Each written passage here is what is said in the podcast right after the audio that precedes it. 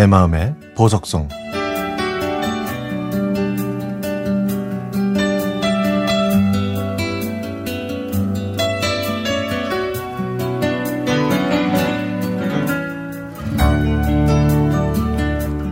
저는 세상 무서운 것이 없었습니다.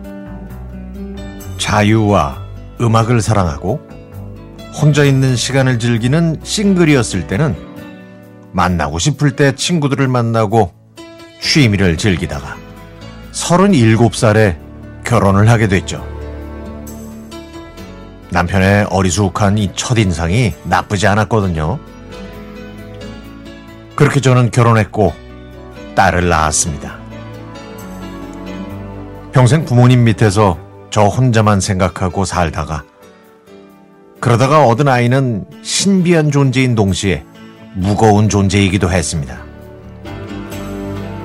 나이만 많았지 결혼 생활이고 육아하고 아무것도 몰랐으니까요.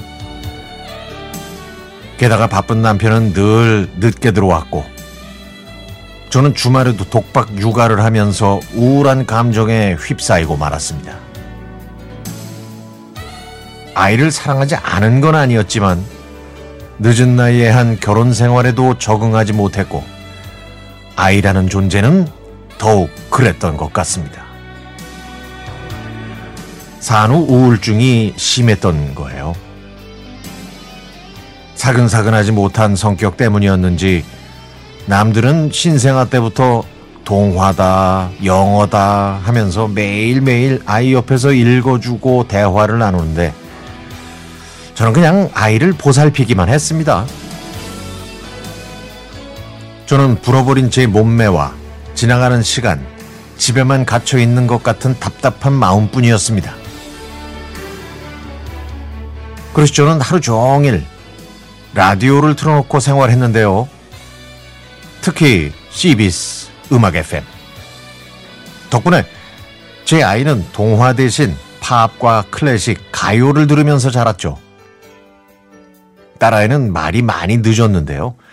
두 돌이 넘어서도 엄마, 아빠라는 말 외에는 거의 아무 말도 하지 못했습니다. 12월생이라 늦을 수 있다고 생각했지만 주변 사람들은 제가 피드백을 안 해서 그런 것 같다면서 병원에 가보라는 둥 걱정스러운 말만 했습니다. 그래서 언어치료 상담을 받아보았지만 제 마음이 허락하지 않아서 치료는 받지 않았고 이런 문제로 남편과 자주 다퉜죠. 제 마음은 급해졌고 아이도 자기 마음을 말로 표현을 못하니 짜증이 늘었습니다. 육아 서적을 봐도 강연을 들어도 저는 늘 부족한 엄마였습니다. 저의 산후 우울증이 문제인지 근본적으로 결혼이 문제인지 모든 것에 화가 났고 후회를 하지 않을 수가 없었죠.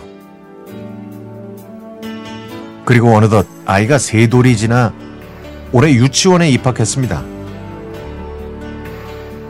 유치원에 입학한 다음 날 유치원에서 돌아와서 딸이 한 첫마디는 엄마!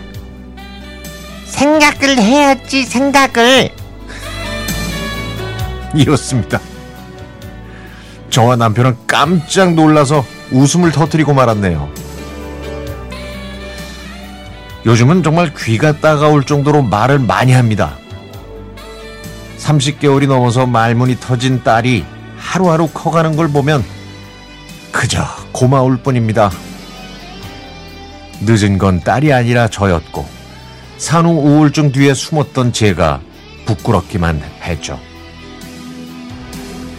아이는 제가 모르던 세상으로 저를 이끌고 성장하게 하는 위대한 존재라는 생각이 듭니다.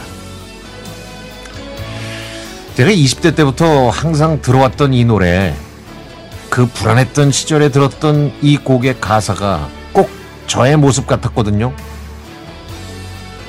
아, 근데 안타깝게도 제가 아직 성장하지 못했나 봅니다.